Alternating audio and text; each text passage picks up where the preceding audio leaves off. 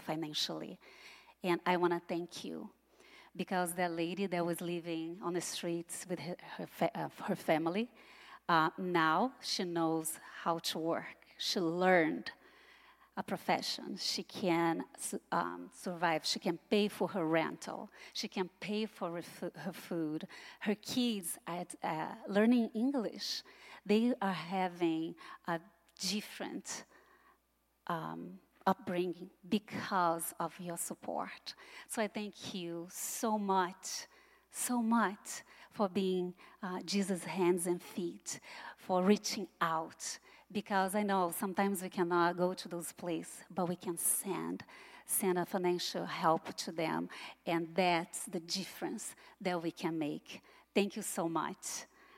If you want to give, you want to support, keep supporting them, you can bring your tithes and offerings to our crossbridgefamily.com or you can download our app or in front of you the same bookmark that we have the connect QR code, we have the connect giving.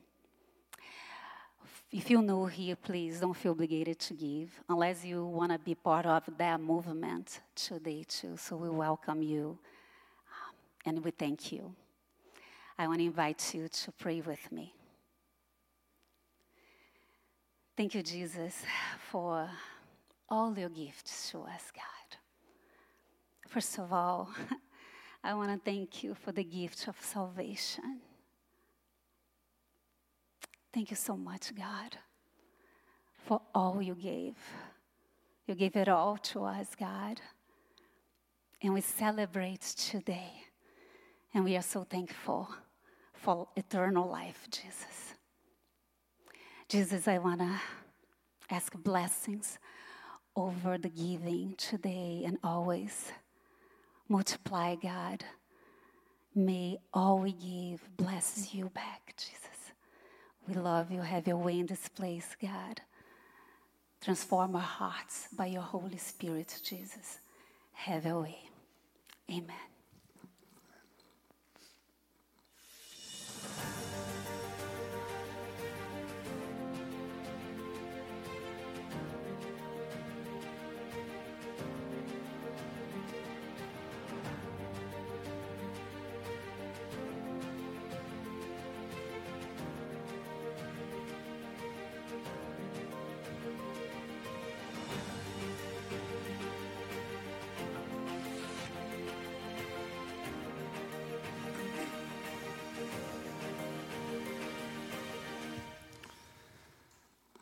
Well, I just want to say, you know, videos like that are uh, so not only inspiring, but uh, they bring joy.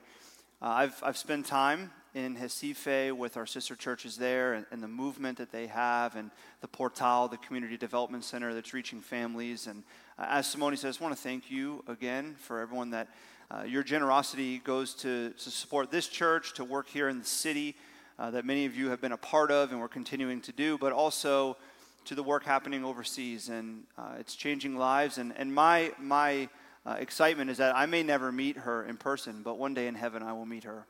And I'll be able to hear her story and, uh, and just celebrate what God's done in her life. And so uh, we wanted to share that with you because it's such an encouragement. It's a, it's a resurrected life. And here on Easter, that's the theme, right? The theme is resurrection.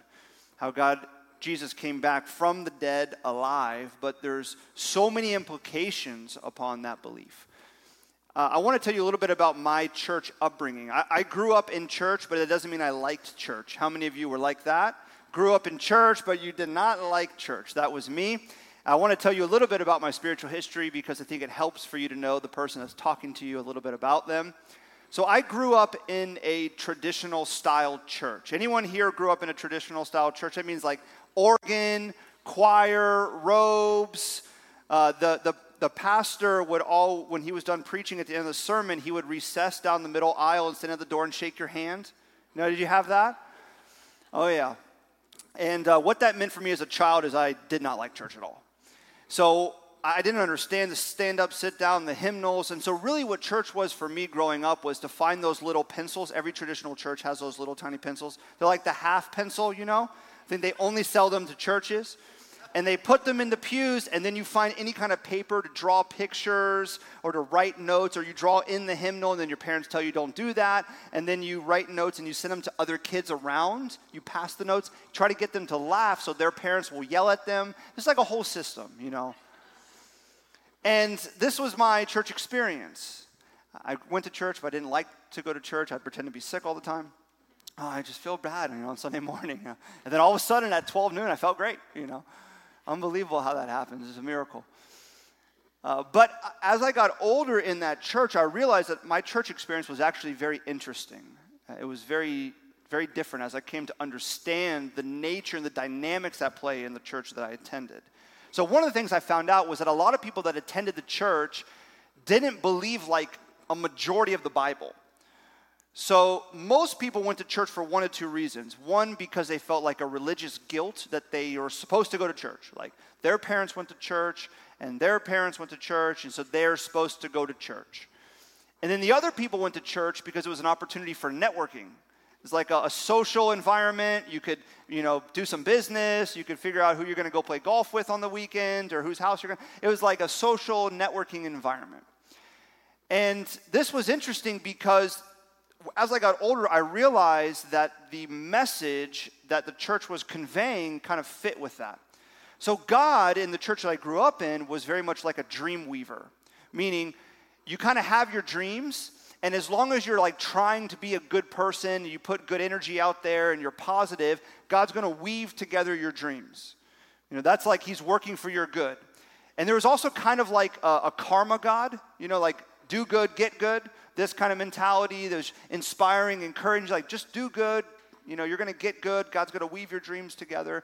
And then before my family actually transitioned out of the church, my senior year of high school, that's when I realized that a majority of the people in the church did not believe that Jesus actually rose from the dead.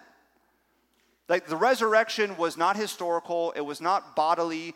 It was like a story about what God would do. It was like an inspiring message that you're to take some things from give you hope in life. And that was quite shocking because the church that I went to after was very different message and very different dynamics. And so for me, Easter was really about like the Easter bunny and hunting for Easter eggs and everybody wearing like pastel colors and everybody happy. You know, that's one of the things I like about Easter. Like everyone feels like you got to be happy, kind of. You know, it's like Easter happiness.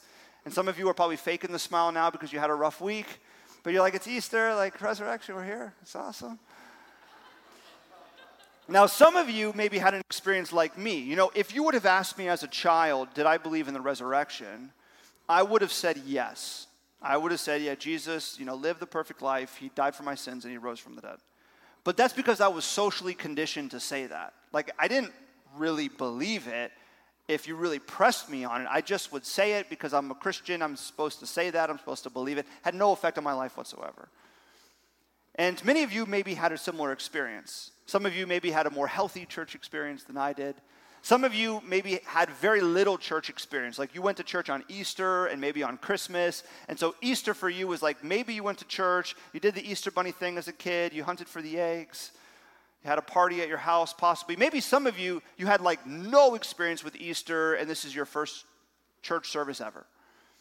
So many of us come into this evening with a lot of baggage, a lot of experiences, some positive, some negative, a lot of confusion that kind of gets created in our life over time through different experiences and words people have said and things we've heard and doubts that we have, certain biases that have been formed. And I understand that. We all have that. But what I want to ask you to do tonight is to ask God a simple prayer right now. Say, God, can I leave my baggage aside for the next 30 minutes? I want to dive into the story with fresh eyes, with fresh ears, with an open heart. Because we all interact with the story of Jesus' resurrection from different perspectives, oftentimes depending upon our upbringing. And what I want to ask everyone to do, whether you had a rough experience in the church or whether it was positive or whether it was very little, to say, let me experience this story fresh tonight. Maybe fresh for the first time in a long time, Easter 2022. Because this story is not only beautiful, but it is powerful and it brings healing when you see the truth of what is being communicated. So you're on page with me? You're on board? Can I get an amen? Amen. amen. There we go. So tonight we're going to be in Mark chapter 16. This is the very end of the book of Mark. If you've been here at Crossbridge, you know that we've been going through this book in the New Testament for the entire years. We're ending the series tonight, and we're ending where Mark ends in Mark, Mark chapter 16, starting in verse 1.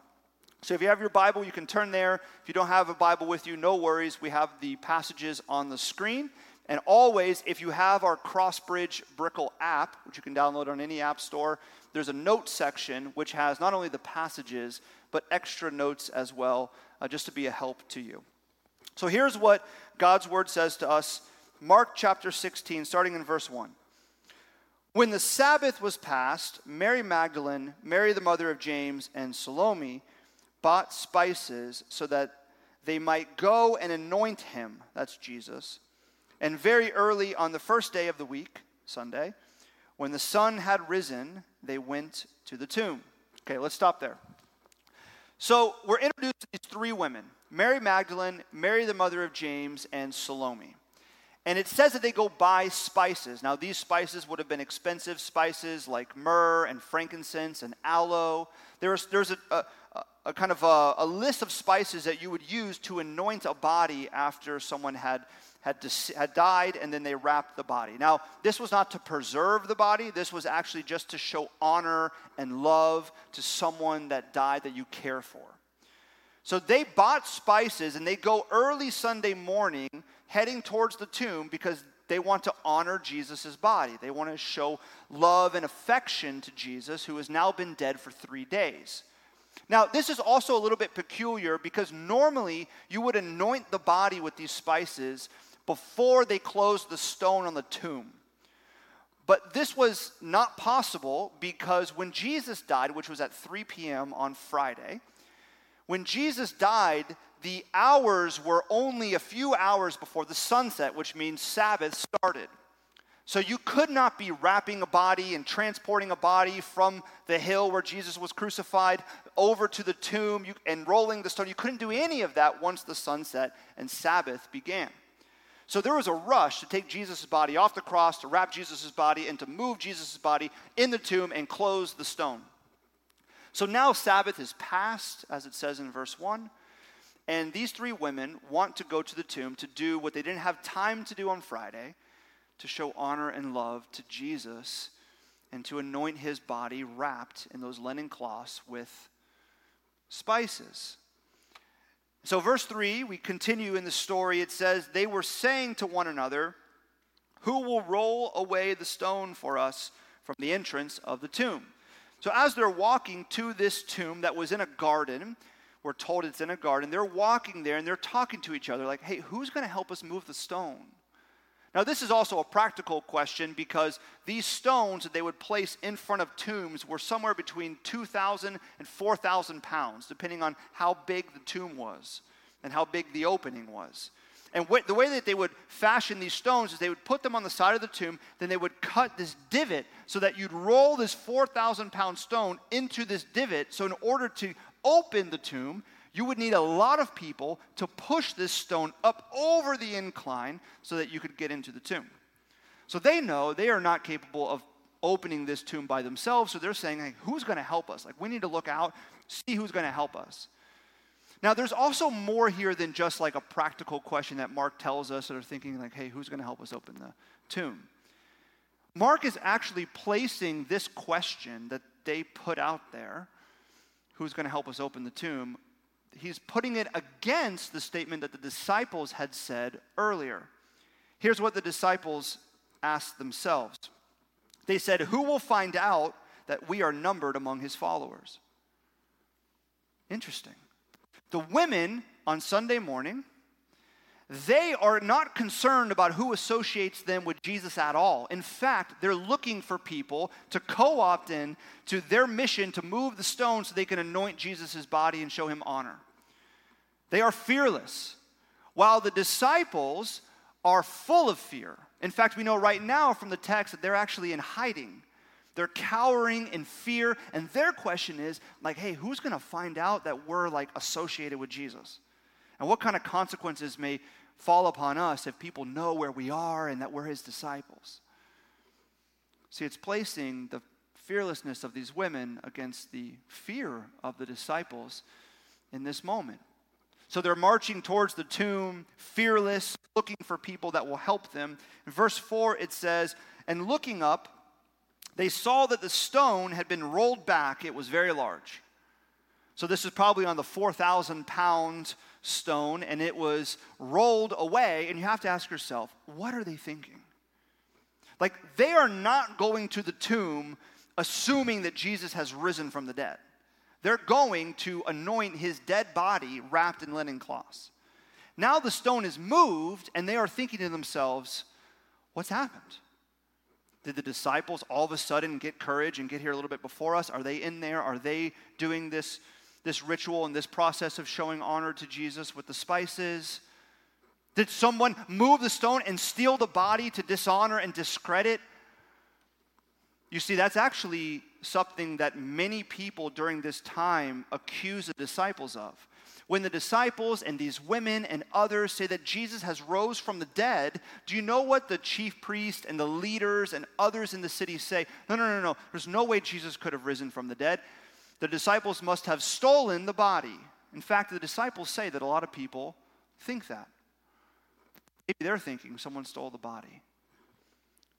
So they move closer verse 5 and 6, it says, And entering the tomb, they saw a young man sitting on the right side, dressed in a white robe, and they were alarmed. And he said to them, Do not be alarmed. You seek Jesus of Nazareth, who was crucified. He has risen. He is not here. See the place where they laid him. So they walk into the tomb and they see this young man. Now, we know actually in the Greek what they're describing here is an angel, a young angelic figure in white on the right side of the tomb. And it says, when they see this man, Jesus' body is not there, this angelic figure, they are alarmed. You're like, yeah, I would be alarmed too. Like an angel in the tomb. That's like probably the last thing they thought they're going to see. And then the angel says, You're looking for Jesus of Nazareth. He's not here, he is risen. See the place where he laid.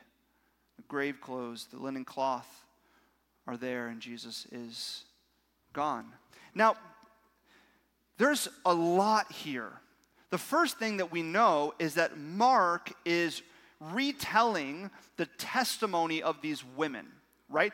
The women Mary Magdalene, Mary the mother of James, and Salome, they enter into the tomb and they have this encounter with the angel. They're the ones that hear the words from the angel. Nobody else is there, which means they have told Mark about this encounter, about this experience, and Mark is sharing this information with us in his gospel. Now, you may say, uh, of course, that's, that's, I understand that. Why does that matter? Well, here's why it matters because this would have been shocking. The very first eyewitnesses, in fact, the chief eyewitnesses in all four gospels to see Jesus resurrected and to encounter the risen Savior and to see the empty tomb are women. And women in this culture were discredited. In fact, their testimony was so devalued that they wouldn't even use women in the court because they didn't trust what women would say. They would trust a criminal ahead of a woman in this society. So Mark is telling us and everyone else that reads that the very first people to have an eyewitness account of the risen Savior, as we read in John, the very first person to encounter Jesus is a woman, Mary Magdalene. She stays in the garden, the other women leave, and she meets Jesus there in the garden tomb. Very first person to encounter the risen Savior, the very first and chief eyewitnesses of the risen Savior and the empty tomb are women, and this is shocking. In fact, around 80 years after Jesus' death, there's this Greek pagan philosopher named Celsus, and he writes extensively about how you cannot believe that Jesus rose from the dead and that he begins to discredit this movement of Christianity that has taken off and is sweeping the Roman Empire. And you know why he says you cannot believe in the resurrection? He says because the main eyewitnesses are women. But Mark writes it down. Isn't that interesting? You maybe have thought to yourself, you know, I have a hard time believing that Jesus rose from the dead. I, w- I hope that your issue is not that the first eyewitnesses are women, okay? but you probably have a bias. In that culture, there was a bias against women. You probably have a bias against this story too. Like, come on, did they? Re- I, I, it doesn't matter if they're a man or a woman, but they, they went into the tomb. They saw an angel, and he's like, Jesus, you're looking for Jesus. He's not here. He rose from the dead. Come on, really believe that? Like bodily, historically, Jesus rose from the dead. You see, many of us here don't have the same biases that people had in the first century but we have biases. Many of us, our bias is a supernatural bias. We have a hard time believing in anything supernatural. Now, we all have biases, right? Whenever we can't explain something, we don't understand something, what we do is we create in our mind some type of understanding that helps us make sense of it or deal with it or push it to the side. And it's often formed out of different biases that we have. As I mentioned, Maybe your thought is the same kind of thought that many had in that first century, which is, I don't know if I could believe that Jesus rose from the dead. I mean, maybe these women had some type of crazy encounter, but I believe probably what happened is the disciples stole the body. I mean, that makes the most sense because they want to keep the movement alive. They gave three years of their life. They left their jobs, they left their families, they followed Jesus around, and now he's dead, and it feels like it's over. And so ultimately, at some point, they got courage, maybe early Sunday morning, and they all went out there, all 12 of them. Well, now 11 of them because Judas has betrayed him and he has actually taken his own life. But the 11 of them go out, they open the stone, they take Jesus' body, they get rid of it, and then they begin to tell people that Jesus rose from the dead. Then they write the New Testament and they start this whole movement that is Christianity, and we're here today. Now, listen, I understand that thought, that argument. I understand why, if you have a supernatural bias and the resurrection is difficult to grapple with, why what makes sense that the disciples stole the body. But here's the question you have to wrestle with.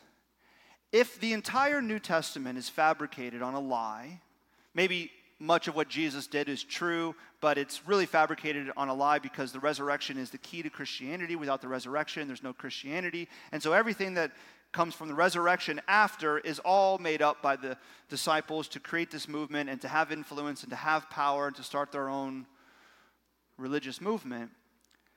Then why would they put women in the place of prominence? Think about that. If you're starting a movement and you know it's built upon a lie because you steal the body of Jesus, why would you make the least credible people in society the chief eyewitnesses? Because you would have people like Celsus and many other people that would say, I can't believe anything you said because you placed women in a place of prominence here. Why would you do that? Unless you did, in fact, experience the risen Savior. You see, Mark here, Mark is just writing down faithfully what he heard Mary Magdalene, Mary, mother of James, and Salome share. And he, in fact, not only just writes it down, but he gives us their names. He doesn't just say three women, he gives us their names. Why does that matter? Well, because he wants you to be able to verify with them that that's what they said and that's what they saw. You see, the New Testament and the Gospel of Mark that we're reading from was not written 400 years after Jesus' death and resurrection. It was written between 35 and 40 years after Jesus' death and resurrection. Almost all scholarship agrees with that fact. Meaning, most likely you could go talk to Mary Magdalene, Mary the mother of James, and Salome and say, Did you really say that? Was that what you really experienced? And if they had passed, you could certainly ask their friends and their family. He wants you to verify. He goes down to the very detail of where the angel is standing. Like he's standing on the right side. He gives you the details. Because the New Testament, God's Word, is not legend, it's history. You see, when you're creating a, a, legend, like if they stole the body and they erect this legend, what you do is you create a central message and then you fabricate these facts to kind of build a story around the message.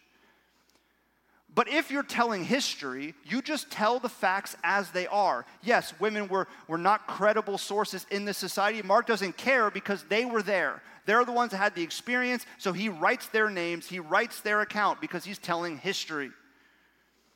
You tell the truth, you tell the facts, and the message comes out of that. See, that is what we find here. The New Testament is not legend, it is history. He's faithfully describing what they saw and what they heard. And so when they go in there and they see this angelic figure, he says that he is risen, he is not here. He is not here. You see, the resurrection of Christ is not about the empty tomb. The empty tomb is about the resurrection. It points to the resurrection. That's important for you to understand. Sometimes we talk a lot about the empty tomb because Jesus wasn't there. Yes, as the angel says, he's not there. And why do I tell you that? Because your faith as a Christian, if you're here and you believe in Jesus, your faith is not in an empty tomb. That tomb could have been empty for a whole lot of reasons. Disciples could have stolen the body. Your faith is not in an empty tomb. Your faith is in those who saw Jesus risen from the dead those women, the disciples, as we read about over 500 people that he appeared to over 40 days who ate with him and talked with him and put their fingers in the holes in his hands and the cut in his side from the spear, that he was raised historically and bodily. See, your faith is in those who saw Jesus. Now, maybe your supernatural bias is kicking in again. You're like, did they see Jesus? I mean, I know that it's a lot to believe that 500 people had like a, a, psychedelic episode and they all saw like a spiritual Jesus, but did he really rise? They really see him? Well, all of New Testament scholarship, including probably the leading New Testament scholar, Bart Ehrman, who's an atheist, all of them say that the disciples and the authors of the New Testament really believed they saw Jesus resurrected bodily and historically. It wasn't some kind of like illusion. They really believed it. You see, I tell you all of this not because I believe that through, you know, clever arguments and slick speech that your supernatural bias can be undone. That's not why. I believe that there are very clear and compelling and logical and reasonable answers and reasons for the resurrection. There's so many more than just some of the ones I laid out tonight. The reason I'm telling you all of this is because I want you to see what the church of Christ believes, what Christians believe. Maybe you've been a Christian for a long time tonight. I want you to hear afresh and anew what you believe. I want to share with you the Jesus that we read about, the faith that we claim, the experiences that I've had and that God's people have had with the risen Savior. You see, when we share the resurrection, when we look faithfully into the text, when we deal with our doubts, when we come before the Lord, even with our biases, and allow God to work, what we will find is that He will confirm truth and resurrect a down heart, a despairing heart, a hardened heart. To see the truth of this text, that it is history, not legend at all not legend at all. You know, you may discredit some of the things that I've been saying. You may discredit the resurrection, just like many discredited these women who shared their testimony. But what I want to say to you tonight, and this is for every single person in this room, is that you can see Jesus. You can see him. You're like, where is he? I don't see him. He's not, he's not here in that way, but he is here. You see, Jesus in John chapter 11, in the Gospel of John, he has an encounter with another woman. Her name is Martha. She is sister to another, a man named Lazarus. Now, Lazarus has died, and Martha and her other sister wanted Jesus to come early so that he could maybe heal her brother before he died. But Jesus shows up late. They're not happy about it. But Jesus is moved with compassion because he sees their grief and their despair over their brother who has died, been placed in a tomb. And Jesus commands everybody around, he says, Hey, roll the stone away. Martha looks at Jesus She's friends with Jesus. She believes in Jesus' power, but she has a supernatural bias. She says, Jesus, we can't do that. If you move the stone, do you know how bad the odor is going to be? He's been dead for four days. Why would you open the stone? She, she doesn't have a concept yet that Jesus could actually bring Lazarus back from the dead. She has a supernatural bias. Here's what Jesus says to her He says, Did I not tell you that if you believed, you would see the glory of God? Did I not tell you, Martha? Did I not tell you that if you believed, you would see the glory of God? The author of the book of Hebrews says that Jesus is the radiance of God's glory. So I don't know what brought you here tonight. Maybe you come to Crossbridge every week. Maybe you're checking this church out for the first time. Maybe you're just checking Christianity out for the first time. Maybe it's been a long time, but something in your spirit said, I need to go to church on Easter. But I think all of us come here for the same reason that's beneath everything if we peel every layer back and we remove all the baggage, and that is that we want to see the glory of God. We want to see if there's God, if God is exists and He's real and the resurrection is true and Jesus is the Messiah and the Savior. I want to see the glory of God. How do I see the glory of God? How do I see the glory of God? Through belief in Jesus. Because Jesus is the radiance of God's glory. You see, you may not be able to see Jesus physically right now in 2022.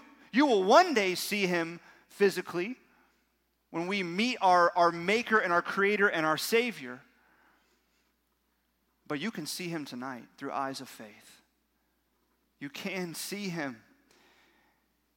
You see, Jesus is our Savior who crucified on that cross on Good Friday as we celebrated as a church our sin and our shame and our guilt and our doubts and our biases and our baggage. You could add anything you want there. He crucified it. And when you come to Him, when you come to Him open and ready to see and ready to receive, what do you find is resurrection?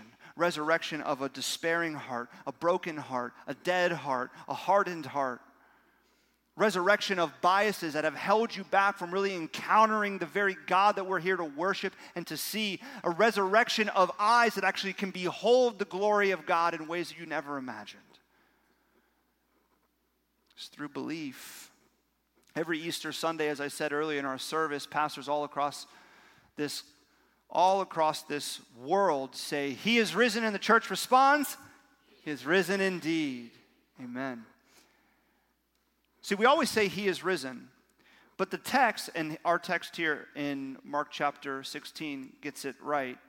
The text is not actually he is risen, it's that he has been raised.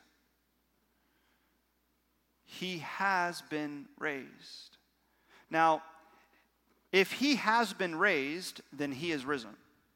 Okay, so you're like, what does it matter? These are like semantics here. The reason I'm telling you that is because Jesus himself went to the cross for your sin. Jesus went to the cross for your guilt and your shame and your baggage, and he paid for it with his body, and, with, and it was his obedience to the Father that brought him there. But Jesus did not bring himself back from the dead. He has been raised by who? The third person of the Holy Spirit, the third person of God, the Holy Spirit. The Holy Spirit raised Christ from the dead. In fact, the Apostle Paul says something astounding. He says, The same Spirit that raised Christ from the dead is living in you. The same Spirit that raised Christ from the dead is living in you. How? Through eyes of faith, through belief. It's living in you. You see, we all come on Easter Sunday and every Sunday with confusion, with church trauma, maybe with indifference, like I had. I had all those things confusion, church trauma, indifference.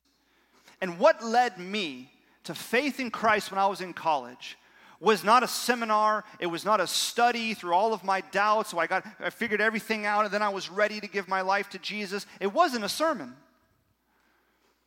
What led me to faith in Christ was surrender. I was walking one day between classes, and I, it just like dawned on me. I don't have to have all the answers, I don't have to sort through everything. That healing comes through surrender. I surrendered my life to Christ. I still had biases I needed to work through, I had doubts I needed to wrestle through, I still had questions, I still had a lot of baggage. But I wanted to see the glory of God.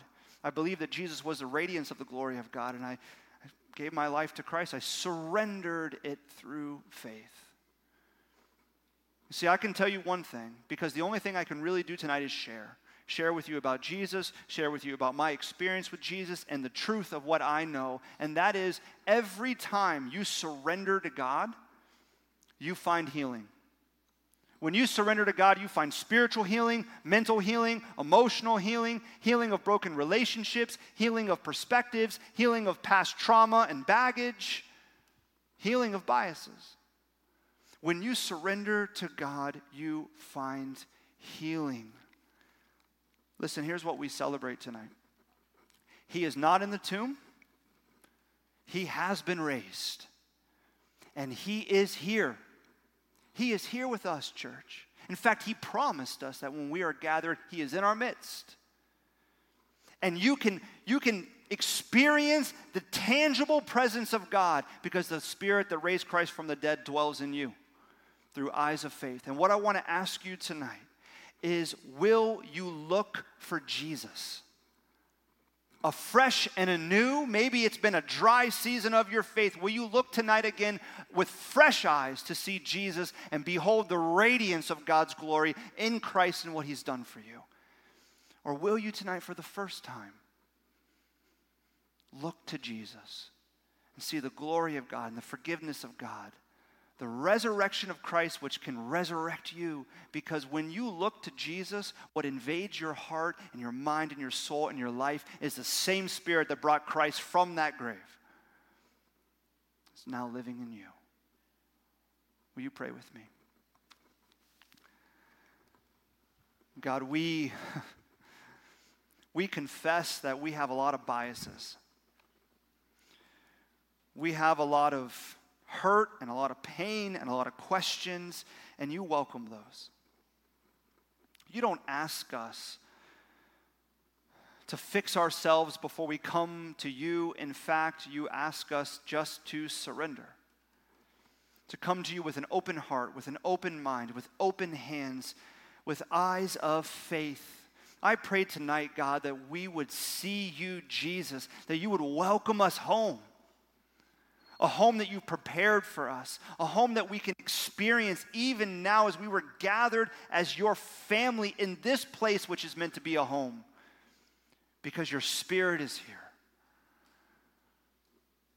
Would we trust? Would we believe? Would that resurrect our soul, our downcast heart, our broken minds? Would we believe in your power and in your healing? God, we pray for that. And we thank you, Jesus, for your obedience to the cross where you died for our sin and our shame and our guilt and our indifference. We thank you, Holy Spirit. You brought Christ back from the dead, and Jesus, as you have extended a welcome to us to come home through eyes of faith in what you have accomplished for us. We pray this all in Jesus' name. Amen. No, church, we're going to do something to close our service, which is a little bit different. You know, I really believe, we've been talking about this a lot this year, that we're meant to take God's word seriously because it's not legend, it's history. And what it says is true. You know, one of the passages that has stuck with me over the past month or so is James chapter 5 verse 16. It says this: Confess your sins to one another and pray for one another that you may be healed. Confess your sins and pray for one another that you may be healed. What would it look like if we took that seriously? You know, we want to open up an opportunity and a space now for us to confess our sins to one another, to pray for one another, and to find healing. Now, the way that's going to happen is going to be anonymous. You see a text number that's going to be on the screen behind me. This is an opportunity to text in what you are surrendering to God, the confession of your heart. Maybe it's a bias, maybe it's indifference, maybe it's something that is plaguing you. It is a sin in your life that is constantly ever at you. Maybe it's despair, maybe it's, it's anxiety, maybe it's depression. I don't know what it is that is plaguing you that you want to surrender to God, that you want to confess to Him. You see, sometimes when we think about confession, we think about these large scale sins that we're struggling with. And yes, we should confess those things to God, but we can just confess the very things we're struggling with. And when we confess and we pray, we will, we will find healing. That's the promise. So I want to take about a minute and invite you to pull out your phone